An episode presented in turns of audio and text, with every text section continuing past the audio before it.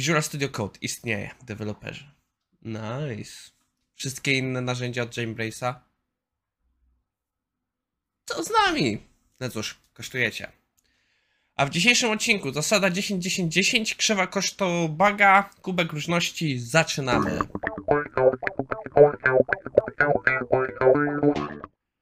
Jak widzicie po świetle, nagrywam w trochę innych warunkach niż zwykle. O co chodzi? Właśnie słońce zaczęło zachodzić. Bo po powrocie z pracy przyznam się szczerze przysnąłem. Ta pogoda dzisiaj była taka, że mnie po prostu zmurzyło i kompletnie przysnąłem. Gdyby nie fakt, że właśnie jakiś, nazwijmy to domokroczca chodził po domach i chciał zbierać jakieś podpisy pod petycję i zadzwonił do mnie do mieszkania, to bym pewno spał jeszcze w najlepsza. Więc trochę jestem średnio kumaty. Jak widzicie też nie uczesałem się. Jestem po wizycie u fryzjera, ale po spaniu z reguły trzeba się przeczesać. No i jak widzicie, leży tutaj krzesło, a raczej fotel. Louis wrócił, bo siedział na wsi po operacji i po prostu biegał jeszcze do przed chwilą w kołnierzu. Kołnierz wygląda mniej więcej tak. Przepraszam dla osób, które słuchają. Jest w kosteczki, jak widzicie jest dość duży. Bo miał tak, że uniemożliwiać mu lizanie się po przednich no nogach. I no, z czymś takim, ja mam dość małe mieszkanie tutaj, gdzie nagrywam. Nie mógł dojść do balkonu, jak stało to krzesło, więc musiałem je wrzucić po prostu na górę, żeby to mógł zrobić. Okej, ale mogę tak pierdzielić bez sensu długo, trzeba zaczynać odcinek. Naszym pierwszym artykułem jest zasada 10-10-10 automatyzacji. Porozmawiamy sobie o tej zasadzie, bo tak naprawdę to jest jedyna. Dobra, przepraszam. Artykuł nazywa się zasada 10-10-10, a tak naprawdę jest tutaj bardzo dużo automatyzacji, takie rzeczy, z którym się zgadzam, ale tak naprawdę autor kompletnie nie pokazuje, albo ja nie widzę go przejścia z opisu do tej zasady 10-10-10. E, Same o rzeczy, co on mówił o automatyzacji, to są rzeczy, o których ja bardzo często mówię w moich prezentacjach i tak dalej, więc to nie jest tak, że ja się z nim nie zgadzam, ale no ym, po prostu uważam, że zabrakło mi tego przejścia od tego. O co on mówi? On mówi, że ma 7 tych czynników, czy tam kroków do udanej automatyzacji. Zaczyna od tego, że jest trzeba mieć buy-in zespołu, że trzeba, że trzeba bardzo dobrze zrozumieć zasoby, nie można ich nie docenić, co się też z nim w pełni zgadzam, że wybór narzędzi jest ważny, chociaż nie do końca się zgadzam, że organizacja jest miejscem, gdzie powinno się wybier wy yy, wybierać narzędzia. Myślę, że ten effort powinien być jednak bardziej lokalny. Idąc dalej, zgubiłem myszkę, więc nie mogę przejechać. E, idąc dalej, mówi o tym, że automatyzacja to jest część długoterminowego planu. I się z nim zgadzam, ale też zaznaczam często, automatyzacja musi być, dostarczać rzeczy tu i teraz. Musi mieć, być jak najszybciej, być pokazać jak najwięcej wartości, co też da radę zrobić. Em, dyskusja na temat Automation Leada to jest dobry pomysł. E, temat e, Rubego Goldberga, raczej ma maszyny Rubego Goldberga, kiedy wrócimy? E, bo to jest fajna dyskusja, a mianowicie kojarzycie te wszystkie takie bardzo... O! Pewno widzieliście nieraz takie wielkie układane domina, że po prostu robi się wielką układankę z domina i później naciska się jeden element i wszystko leci. Jak coś tam pójdzie nie tak w tym miejscu, to pójdzie taki fajny efekt. Ups, coś nie wyszło, coś nie zadziałało i nagle piękna układanka się popsuła. Bywa tak, bywa i automatyzacja też może być w takim stanie. Kiedyś sobie o tym pogadam więcej, bo to jest ciekawy temat. E, następnie e, mówi o tym, e, żeby rozpoczynać projekty, gdzie można zacząć automatyzacji. Wydaje mi się, że to tak naprawdę powinno być pierwszy stepem tutaj. I na końcu w końcu mówi o tej zasadzie 10-10-10. On tutaj tę pierwszą grafikę, jaką miał, bo ja wyciągnąłem osobnie, że ma to pięknie zaprezentowane, że mamy jak będziemy się czuć o danej decyzji za 10 minut, za 10 miesięcy, za 10 lat. Nie znałem tego modelu, ale jest to fajna sprawa. Nie wiem. Um, Okej, weźmy taki naprawdę rzeczy po, po, e, przykład. Próbuję obecnie rzucić wagę. Więc jak ja się będę czuł na temat tego, że właśnie zacząłem ten effort i załóżmy, że mi się go uda zrobić. Jak się będę czuł z tym za 10 minut? Za 10 minut jako na, nałogowiec, który jest uzależniony od coli, będę czu- czuł głód cukru i nie będę za bardzo z tego zadowolony. Za 10 miesięcy będę, no zakładam, że utrzymam effort, to uda mi się porządnie rzucić i powinienem mi się lepiej żyć. Za 10 lat, jeśli mi się ten effort utrzyma, no to będzie dla mojego organizmu bardzo dobry bonus. Więc warto czasami spojrzeć z tej perspektywy. E, fajny pomysł, nigdy nie korzystałem z takiego narzędzia. W najbliższym czasie będę patrzył, będę musiał popatrzeć na jakieś decyzje, jak się do tego sprawdzą. Choć widzę kwestię, że może będzie trzeba to bardziej reagować niż 10 lat, 10, 10 minut, 10, e, 10 minut, 10 miesięcy, 10 lat. Bo na przykład decyzja, którą obecnie chodzę za mną, to jest zastanawiam się, czy nie potrzebuję kolejnego monitora. O co chodzi? Edycja paru odcinków specjalnych idzie mi tak ciężko przez to, że dwa monitory mi nie wystarczają. I się naprawdę poważnie zastanawiam nad wzięciem ramienia i podwiesienia u góry kolejnego monitora, tylko po to, żebym pewne rzeczy mógł tam oddelegować na niego, jeśli chodzi o właśnie zarządzanie takimi rzeczami. I się zastanawiam, zastanawiam się poważnie nad tym. I tutaj właśnie e, zasada 10 lat nie ma sensu, bo ja nie wyobrażam sobie, że za 10 lat będę dalej używał ten monitor. Chociaż, to be fair, mój poprzedni, mój pierwszy monitor, jaki skupiłem za własne pieniądze, ja dopiero w tym roku go się pozbyłem. I to było 10 lat później, więc służył mi 10 lat. Okej, za bardzo już wchodzę w szczegóły, za bardzo się rozgaduję na ten temat. Artykuł, ja bym, ja akurat mnie zainteresował tą zasadą 10-10. Szk- szkoda, że jest tak mało. I mimo, że autor tutaj mówił o tym, że jeśli skorzystaliśmy z tych wszystkich rzeczy, to ta zasada 10-10 powinna być prosta. Ja mam problem z rozumieniem tutaj, inaczej, ja widzę, jak to można z tego skorzystać, ale naprawdę nie widzę przejścia, które on robi z tych czynników do tego 10-10. Ale mimo wszystko, do samej zasady bym zerknął w ten artykuł. Kolejną rzeczą jest też kolejny artykuł testerski, ale już o wiele bardziej miękki. Nie wiem, czy kojarzycie. Ja na pewno, jak zaczynałem karierę, to była bardzo popularna grafika, niekoniecznie ta, ale że koszt naprawy bugu rośnie wraz z miejscem, gdzie go znajdujemy. I dlatego było mówione to wszystko shift light, e, left, że jeśli chodzi o koszt naprawy błędu. Przepraszam chwilę. Że jeśli przełożymy, że koszt naprawy błędu na, w trakcie designu, czyli na samym początku, to jest jeden. Jeden, po prostu jeden. Nie mówimy, że na godzinę, tylko po prostu jedna jednostka. To wraz z przesunięciem się dalej jest coraz drożej, że w ramach implementacji to będzie 6,5. W ramach testowania to jest 15. W ramach, w ramach utrzymania, czyli jesteś w produkcji, to jest 100. Na pierwszy rzut oka ma to sens. Dlaczego? Bo czym dalej w las, tym jest trudniej naprawić ten bug. E, bo po prostu albo trzeba przejść przez więcej układanek, że na przykład ja to bardzo często po, po, porównuję z kosztem przestoju. Dlaczego?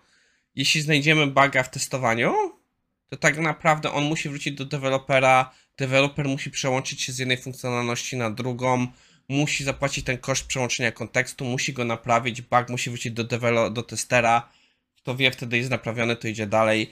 Bug z produkcji często się wiąże z tym, że no już idzie cała maszyna, żeby móc to w ogóle dopuścić do produkcji i ja z tym wiązałem te koszty. Że dla mnie to miało sens, jak, ale też jakoś nigdy się temu super nie przyglądałem. To jest coś takiego, co mi się wydaje, że chyba nawet jest o tym mówione w materiałach do STQB. Um, Seba, jeśli to oglądasz, to jakbyś mógł potwierdzić i, albo zaprzeczyć, bo przyznam się szczerze, tak mi się wydaje, ale nie jestem pewien. I okazuje się, że badanie, na z którego rzekomo pochodzi ta informacja, może nie być prawdziwe. Dlaczego? Może zacznę od początku. To w ogóle trafiłem bardzo przez przypadek. Gdzie jakiś czas temu na e, Slacku, e, nie Minister Testing, AB Testing, czyli, e, czyli pod, Slacku powiązany z podcastem AB Testing oraz Modern Testingiem, była dyskusja, czy w ogóle ten model ma jeszcze rację bytu w czasie DevOpsa, gdy era, czas do rzucenia rzeczy na produkcję jest tak szybki i czy to ma dalej rację bytu. I tak w tym czasie ktoś zaczął w ogóle szukać, skąd to są informacje, jak to wygląda. I no właśnie tutaj autor dochodzi do czegoś, z czym ja się w pełni zgadzam, że software research is a train wreck. Ja się w pełni zgadzam. E, Bardzo ciężko jest znaleźć dobre papiery naukowe na temat testowania, na temat deweloperki. E, Doktor Nicole Ferguson, z, co odpowiada za State of DevOps, moim zdaniem robi jedną z najlepszych robot, e, robót w tym temacie. Cindy Saharon na GitHubie ma ogromną listę, o której mówiliśmy i tam też jest dużo ciekawych papierów, ale ogólnie jest bardzo duży problem. Mój największym przykładem tego jest papier Jamesa Bacha na temat tego, jak wydajne są testy eksploracyjne. Jest to papier, który z mojej perspektywy był bardzo przeprowadzony nienaukowo i to jest moja perspektywa laika, więc ja się na tym nie znam, ale miałem strasznie dużo zastrzeżeń do tego papieru i um, no, był też stronniczy, bo osoba, która go robiła, bardzo zależało na tym, żeby mieć żeby wynik był pod jego kwestię, więc tam nie było tego double blinda. No i ogólnie ja się zgadzam. I tutaj właśnie Wayne mówił, że w pewnym momencie, autor mówi, że Wayne w pewnym momencie zaczął patrzeć na temat tego właśnie stukrotności i zaczął szukać źródła tego. E, I gdzieś w pewnym momencie doszedł, że tak naprawdę wydaje się, że źródło pochodzi, na które jest najczęściej powoływane, to jest IBM System Science Institute. A miejsca, które gdzieś robią jakieś, e, wspominają o tej rzeczy, często zostawiają to bez jakiejś zmianki źródła lub prowadzą do źródła, które prowadzi do źródła, które prowadzi w końcu do IBM System Institute. I okazuje się, że ciężko dostać się do tych materiałów. Że zaczęło się pojawiać pytanie, czy w ogóle one istnieją.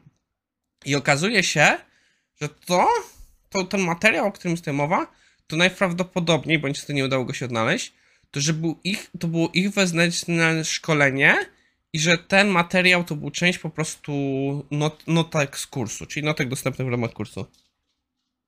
Przepraszam, Luis właśnie sobie zaczyna tak bardzo chodzić i zastanawiam się, jest grane. Pewno zaraz musimy z nim wyjść na spacer. O, usłyszał moje imię i znowu idzie na balkon.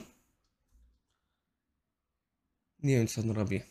Um, no i więc okazuje się, że to były takie notki. Ale autor powiedział wprost. Nie udało się nigdzie znaleźć dostępu do tych notek i co gorsza, wygląda na to, że jeśli te badania w ogóle się zostały przeprowadzone, to że no, że jeśli istniały, to były najpóźniej z 1981, a nawet estymacje sugerują, że mogą być z 1967, czyli z kompletnie innej ery developmentu. I tak naprawdę w momencie jak, usłyszał, jak usłyszałem to, to ja w momencie, jak się skapnęłem, że um, How Google Test Stuff ma już 5 lat, uświadomiłem sobie, jak ta książka jest przestarzała, jak bardzo już Google nie testuje tak, jak było pisane w tamtych rzeczach. Mimo wszystko dalej uważam, że ta książka czasem jest wartościowa. Że to było, um, to tak myślę, że powołujemy się na coś, które jest tak stare badanie i to nawet nie ma z niego notatek, żeby faktycznie zobaczyć, jest problemem. Ale auto znalazł coś bardziej nowego co prawda jest to dalej badanie, które jest trochę problematyczne, ale jest o wiele, ale jest bardziej świeże. A mianowicie, że istnieje papier 2016, który analizował wyniki projektów między 2006 a 2014. I jedną rzecz, co zauważył, to że nie ma specjalnie różnicy w czasie naprawy błędu w zależności od jego miejsca w procesie że to był bardzo mało znaczenie ten kwestii. E, ale też autor sam zaznacza, że no dyskusja to jest prosta. Każdy projekt inaczej definiował defekt, inaczej definiował elementy procesu, że porównanie tych rzeczy było praktycznie karkołomne i jest to takie dosłownie pic na wodę. No i autor tam później daje się w ogóle jeszcze w dyskusję w ogóle na temat, że, yy, że jest to kwestia tych wszystkich badań empirycznych, na temat w ogóle cyklu feedbacku i tak dalej, i tak dalej, i tak dalej. Ale że no, yy, jakby to powiedzieć, to są rzeczy empiryczne, które no nie mają potwierdzenia w danych. W sensie inaczej. Może tak być, ale nie ma faktycznie badań, które by to jakoś udowadniały.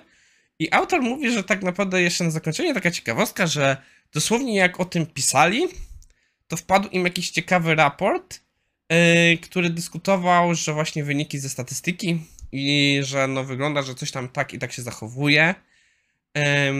Tylko, że oni jako osoby, to się trochę znają, wprost powiedzieli, że no problem jest taki, że statystyka sama nie robi raporty, tylko to jest konsolidator, który zbiera różne raporty z różnych miejsc. I że powoływanie się na statystykę to jest trochę tak, jakby powiedzieć, zrobić googlowanie i powiedzieć, że Google jako organizacja tak twierdzi. A znaleźliśmy po prostu na jakiejś stronie przez Google. Uff, skomplikowany temat, e, ale warto uwagi. Jaki jest z tego wniosek? Z tego wniosek taki, że ja już nie będę się powoływał na ten research. Z mojej perspektywy ten research jest przestarzały i dopóki sam nie znajdę czegoś świeższego, a próbowałem i, i przyznam się szczerze, jedyne co znalazłem to jest ten papier, na którym oni się tutaj powołują. Uważam, że mówienie o tym jest już bezwartościowe. Dla mnie dalej dyskusja na temat e, feedback loops i tak dalej jest wartościowa, ale powoływanie się na tą statystykę krzywą kosztu naprawy błędu to już coś, czego nie będę robił. I wam radzę to samo. Oczywiście, jeśli ten materiał jest faktycznie częścią jest TQB, czego już nie pamiętam, no to pod egzamin trzeba o tym wiedzieć i trzeba być w stanie odpowiedzieć na to pytanie, jeśli faktycznie takie pytanie tam jest. Na zakończenie myślałem, czy już nie zrezygnować z kubka różności, bo jest już 15 minut, a to może mi jeszcze z parę minut zająć. Chciałem wam opowiedzieć o przygodzie, jaką miałem w sobotę. Jak widzicie, noszę okulary. Albo jak, słuchacze, jak słuchacie, to nie widzicie, to wam mówię, noszę okulary. I moje okulary niestety już mają prawie 3 lata. To jest najdłuższy czas, kiedy jestem bez wizyty okulisty. Bo z jakiegoś powodu w 2019 nie byłem, nie pamiętam czemu. Chyba to był taki raz, że stwierdziłem, że chcę zrobić sobie rzadszą wizytę niż co roku. Chyba miałem zrobić, planowane było półtora roku, tylko no niestety przyszedł COVID. Więc przez następny rok uważałem, że to nie jest rzecz pierwszej potrzeby, więc nie zrobiłem tej wizyty okulisty. I teraz właśnie pod koniec, teraz już tak w momencie, gdy zobaczyłem, ok, te okulary już się słabo trzymają, trzeba naprawdę przejść się. Na szczęście wada mi się nie zmieniła. Ale miałem okazję poobserwować stosunkowo w nowym salonie, chyba dopiero się otworzył jakoś niedawno w, e, w Magnoli poobserwować, bo byłem pierwszy, byłem w samego rana, byłem jedynym klientem, to babka mi trochę pokazała system, na którym pracuję. I przyznam się szczerze, jako osoba, która siedzi w IT, to się załamałem. Dlaczego? Pomyślcie sobie, czy kiedykolwiek jako testerzy, deweloperzy, biznesowi, czy wy kiedykolwiek siedzieliście z własnym użytkownikiem, osobą końcową, która będzie używała ten system? Nie wiem, pani Halina na recepcji, pan Staszek w, na, w fabryce, czy ktokolwiek inny i patrzyliście, jak on z tym narzędziem pracuje. Bo co mnie zdziwiło, to na przykład były pola, które miały drop-down i miały pola, żeby ona mogła wpisywać wartość, żeby wybrać sobie po prostu zawężyć sobie wyszukiwanie. Tylko w tamtych polach były dwie, trzy wartości, więc równie dobrze może wyklikać sobie.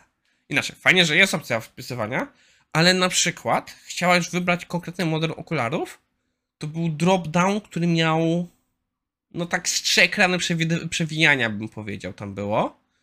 I tam ani nie ma żadnego filtrowania na zasadzie, zacznie wpisywać i zacznie zawężać, ani nawet nie działałoby coś takiego, że naciskasz literę na klawiaturze i ci przeskakuje na pierwszą rzecz, na przykład na literę K. I to było coś, gdzie ona straciła najwięcej czasu. Tam chyba z 3 minuty szukała na tej liście okulary. Inna sprawa, że się później okazało, to jest też kwestia terminologii u nich, że okulary na receptę, to znaczy okulary na zamówienie, czyli że nie mają jakichś szkieł na magazynie i muszą je specjalnie dla ciebie wyprodukować i rzeczy na magazynowe. Okazało się, że przez to jak mają zrobiony flow, mimo że idą dokładnie tymi samymi interfejsami, to inaczej musi oznaczyć okulary na receptę, a inaczej okulary do zrobienia. Na przykład na receptę, w wypadku moich okularów, ich tam typu filtra, jakiego chciałem, to musiała wybrać filtr i później musiała wybrać e, generację tego filtra. W wypadku rzeczy magazynowych już tak to nie działało. W wypadku magazynowych, mimo że po prostu na tym samym ekranie zaznaczała w dropdownie, że to ma być z magazynu, to już tutaj nie miała na tej liście dostępu, yy, dostępu do stanu magazynu, do po prostu wszystkich rzeczy z filtrem. Miała po prostu nazwę y, samych okularów i tyle. Że miała kompletnie inaczej rozwiązany system. Mogłem trochę namieszać. W każdym razie w jednym wypadku było tak, że miała okulary w nazwie od razu z modelem, yy, z generacją tego filtra, a w drugim wypadku musiała wypełnić z boku dodatkowy dropdown, który wypełniał ten filtr. I takich tam rzeczy ja widziałam dużo. 15 minut siedziałem i naprawdę takich rzeczy, takich upierdliwych rzeczy, to są jakieś pierdoły, które programiście w większości wypadków zrobienie zajęłoby dzień. No i to też mówię tak naprawdę dzień z przerzuceniem tego przez testowanie i sprawdzeniem tego wydajności. Yy, a dla nich to, to tak naprawdę z perspektywy czasu, ile ich to kosztuje, to wiadomo, jak byłem sam, jedyną osobą mogła poświęcić. A w wypadku jakby to było kolejka niecierpiących się ludzi za mną, no to już byłby problem. I dlaczego o tym mówię? To nie chcę robić rantu na ten sklep. Jest to początkujący firma i tak dalej, otwierałem się. Chciałem to podnieść, żebyście wy, jako testerzy, deweloperzy i osoby biznesowe, zastanowili się, czy kiedykolwiek widzieliście klienta w akcji. Czy kiedykolwiek widzieliście klienta od końcowego, jak faktycznie pracuje na waszym produkcie. Czy rozumiecie, jak on z tego produktu korzysta. I to nie chodzi mi, że robicie dogfo- dogfooding. Dogfooding jest spoko, ale jesteście zaawansowanymi użytkownikami mimo wszystko wtedy.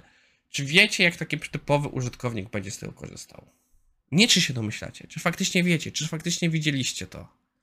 Ja bardzo ceniłem sobie, jak pracowałem w JetShopie, kontakt z supportem. Ja tak samo jak pracowałem w Contium na początku mojej kariery, bardzo doceniłem to, że może nie widziałem wprost pracujących użytkowników na systemie, ale miałem z nimi komunikację. Przychodziły do mnie bezpośrednio bolączki. Słyszałem, co im nie działa, czego nie rozumieją. I to naprawdę pozbudowało moje spojrzenie na wiele tematów. Więc zachęcałbym Was, żebyście spróbowali to, to zrobić. Pogadajcie z biznesem, czy istnieje opcja, żeby na przykład, wiadomo, teraz jest pandemia, więc nie zawsze da radę, ale żeby na przykład jakieś nagranie, jak klient pracuje na aplikacji zrobić.